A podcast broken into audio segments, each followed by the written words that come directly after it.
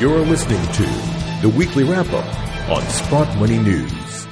Well, greetings once again from Sprott Money News and SprottMoney.com. It is Friday, March the 15th, the Ides of March 2019, and this is your weekly wrap up. I'm your host, Craig Hemke, and uh, joining us today is Julius Caesar himself, Eric Sprott. Eric, good morning. Thank you, Craig. Good morning. Uh, hey, Eric, before we get started, yeah, it's the Ides of March, yes, but it's also basketball tournament time, and March Madness is just around the corner, so you got to be sure to check out the Sprott Money March Madness sale. Great prices on some of our best sellers. And Eric, you'll definitely want to beat the buzzer on this one. Call us at 888 861 0775 to check out all of the items that are on sale, or of course, just visit sprottmoney.com. Eric, we are kind of bouncing along here. We've recovered some uh, from the beatdown a couple of weeks ago. We're up a few dollars this week, a few pennies and silvers. We barrel toward the uh, March FOMC meeting next week. Well, it was a funny week, and I was very, very upset with what happened yesterday with the price of gold going down at one time $15 with really absolutely zero reason for it. Uh, lots of lousy economic data but, you know, it's just the COMEX, man. And you got the quadruple witching coming up today. You got some options expiries in the metals coming up next week. And, you know, when they decide to take them down, they just take them down. And, I mean, luckily today we're, we're back up a little. Maybe we'll get some sanity back in the market. Um, but it's frustrating to have to sit by and watch it. And, um, you know, as I thought about what happens, here we have gold going down 1%. The stocks went down 3%. Yeah. The stocks whose options are expiring today went down 3%. Well, you know, when you have an option, it's that fine line, right, between making money and not making money. You that last 3% can can wreak a little bit of havoc here, and it it just it's sickening that it happens. And the, you know, just the commercial banks are ripping off their customers again. They're buying customers. Um, for the sake of today's profits, and uh, it, that's very disappointing. But there are lots of uh, great things going on. I mean, I found the fact that India came back into the market and bought, uh, I think it was six tons in uh, January was good, and we, of course we've seen other um, countries step up here. We had pretty good total central bank buying in the month of January. Seeing the Atlanta Fed has now their GDP number for this quarter, the March quarter, is now up 0.2. So we're right on the cusp of uh, being negative, uh, which I think again uh, supports the price of gold. Um, so there are lots of uh, lots of things that uh, one could contemplate that would make gold interesting. Some of the bigger things that I think about are you know, the whole theory, uh, we all want something for nothing, uh, which is an impossibility because somebody's got to do the work. But you keep reading about these countries where, you know, there's more and more people on the dole and less and less people working. And, you know, it will lead to collapse. I, I was reading an article at Zero Hedge and said something like Denmark uh, looks great, but it's collapsing. And I think, you know, they could put the United States in there too, and Canada for that matter. I don't want to be partisan here. Um, because all, these commitments that everyone has that we know, we know can't be financed. But yet here we have this, this populist feeling that, uh, well, we should all get something for nothing. Uh, I don't know where that all leads. Can you imagine if, if some of these candidates actually got elected? Yeah. Where would the stock market be? Oh my God, it would be something else. And uh, speaking of getting elected, I find it interesting, just as a casual observer, that you know every week there's a new Democratic candidate for president, and I'm putting myself in the mind of, you know, let's say the guy who came in as number ten. He says, "Gee, those other nine are all useless. I'm going to go." Then number eleven comes in. All those ten are all useless. I think I got a chance and you know I, I don't know what the number is now but we're up to 15 16 19 whatever. And can you imagine the guy coming in 19 thinking the 18 guys in front of him are all useless? Right. Like and he might be right. He is right. That's the worst part. Yeah. He might be right. That's the problem.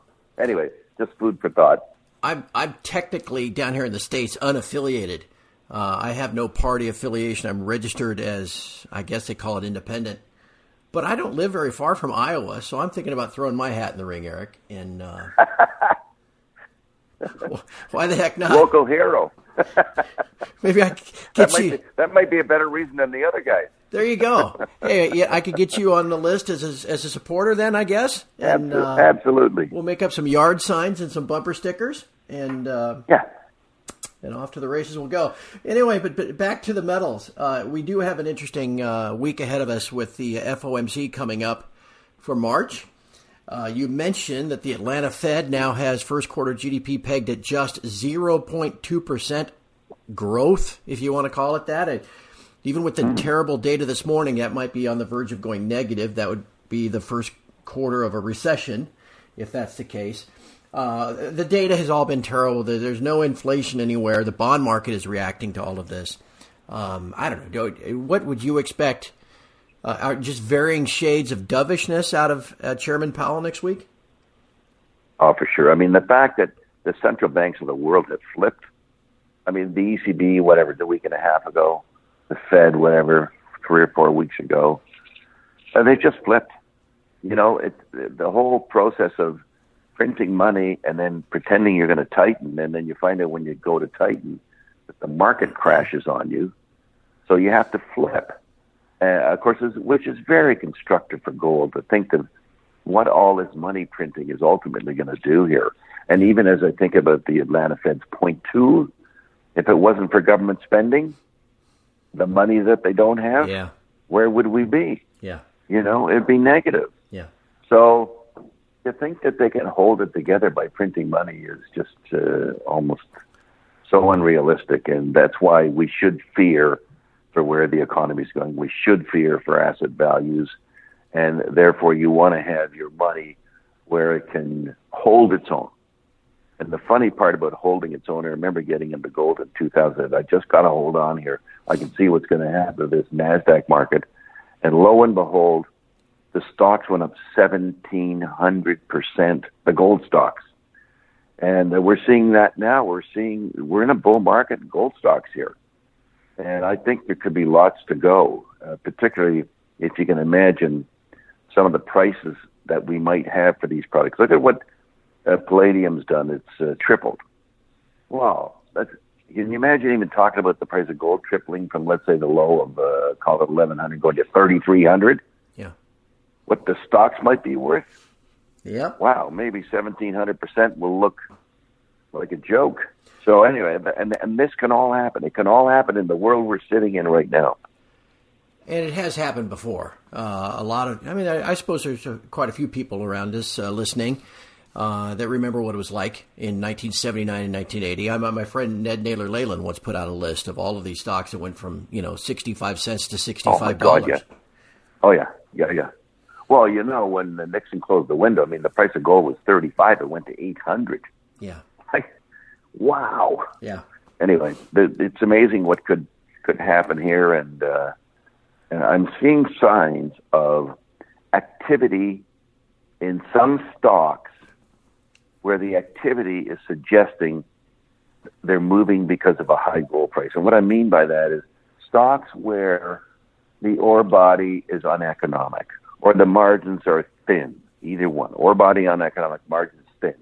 Well, you know, with a higher gold price, the uneconomic ore body becomes economic, right. and the margins that were thin become large, and you can get these dramatic moves in stocks, which is what you're referring to back in the 70s when the prices went from 35 to 800, and all of a sudden somebody had a, you know, pig in a poke. All of a sudden, it was worth a lot of money because of the, the price of gold going up. Exactly, and uh, and I've noticed that too. You even notice that in the trend if you watch the GDX or the or the Hui index. Even though gold and silver have rolled over and corrected these last few weeks, there's a still solid trend in those indices that goes back to August or September of last year. That would lead me to think that there's still a lot of money that expects prices of the metals to continue higher this year. Does that kind of tell you the same thing? Well, it looks that way, and because these particular stocks, I'm not going to mention the names, but I'll mention one name is perhaps Novo, um, where up to now, we think there is a low grade deposit. We think there's a low grade deposit, and um, but at three thousand dollar gold, oh my God, that low grade deposit over ten thousand square kilometers. yeah.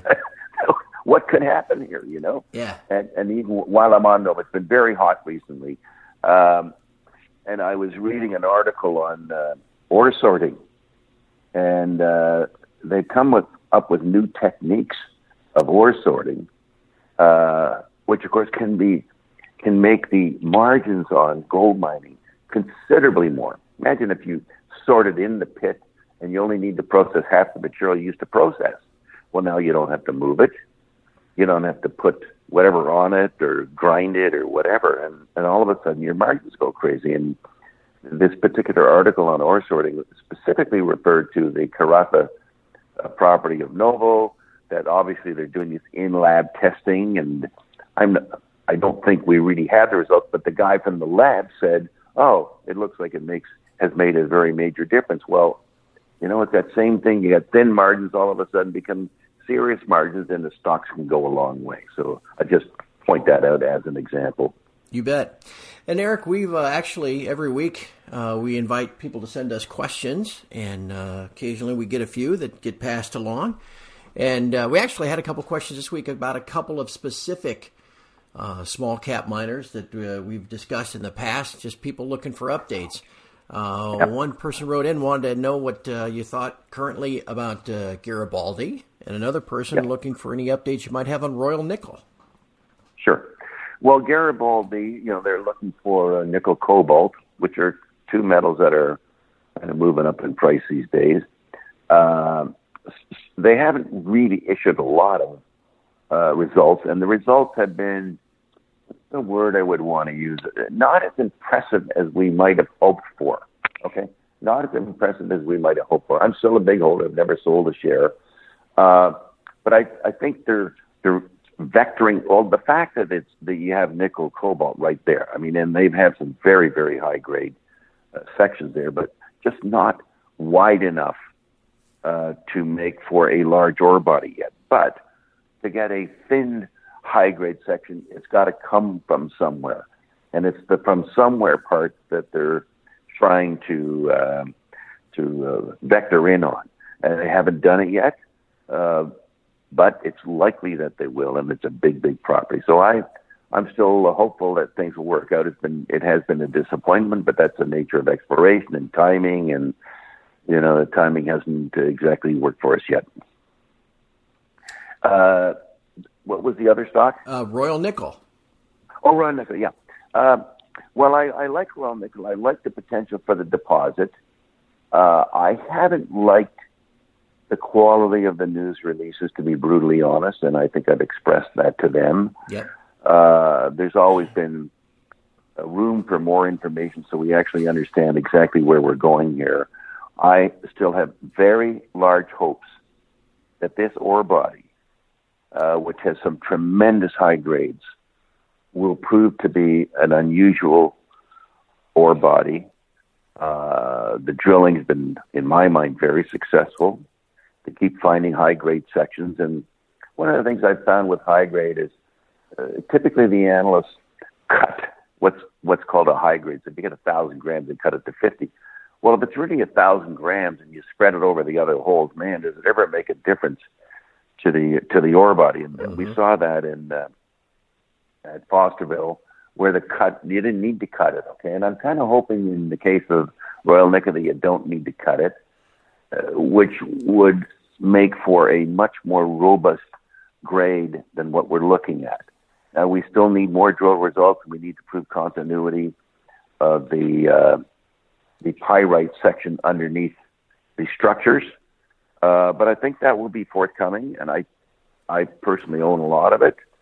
Uh, and other than being a little upset with the way news is given out, uh, one nice thing about ore bodies they don't know who's running the company. uh, and normally, normally the ore body works out, regardless of of uh, human Regardless. interaction with it. right. Should be good. Uh, Craig, I should mention a, a few other stocks. Actually, Amex uh, Exploration brought out some very fancy, spiffy drill results, and they announced that they had uh, visual gold in uh, some of the other holes. They have three other holes that are pending, so we're standing by on that one. Uh, I did get involved with a company called Goldsource, and this fits in with um, sort of the uh, the possibility of the price of gold rising a lot. The company in British Guiana with with a low grade ore body um, who's subsequently found what looks like a bit of a higher grade ore body, but it's only three grams. And but in the right price environment, uh, things can happen there. And um, just a, one more comment on Wallbridge. They brought out some drill results from their um, other, I'm going to call it their other potential property called Beschefer. Uh, they were sort of uninspiring, but still uh, decent, but not that anyone cares. We're, we're all in it for the Fenelon property. So uh, I continue to to like the stock here. So, and it all looks good on the gold front. I mean, there's more and more reasons every day to think that uh, we're going to find salvation in gold here. So, look forward to next week. Oh, it's terrific. All right. Well, hey, one last thing before we go. We want to give a shout out to uh, the newest member of the Sprott Money team. His name is Chris Gibson. He and he is uh, has the official title of Vice President of Sales, and he was recently featured in a Globe and Mail article that focused on renewed optimism in gold. You can check out the article in the Globe Wealth section, or hey, actually, you can just call Chris directly if you want to discuss the precious metals with him. Yeah, here's his number 416 492 0518. He puts that right out there. Happy to help anybody and answer any questions about where he thinks uh, the whole entire precious metals universe is headed. Eric, I'll be curious to see where the precious metals universe heads next week. It's going to be a consequential week with the FOMC, and I look forward to talking to you again next Friday. I will look forward to that too. All the best, Greg. And from all of us here at Sprott Money News and SprottMoney.com, thank you for listening. Have a great weekend.